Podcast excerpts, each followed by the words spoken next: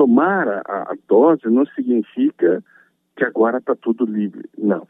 Primeira questão é essa. Segunda, nem todo mundo vai ter um nível igual de proteção com a vacina. Nós sabemos que a vacina é muito eficaz em reduzir casos graves, mas não em evitar a infecção.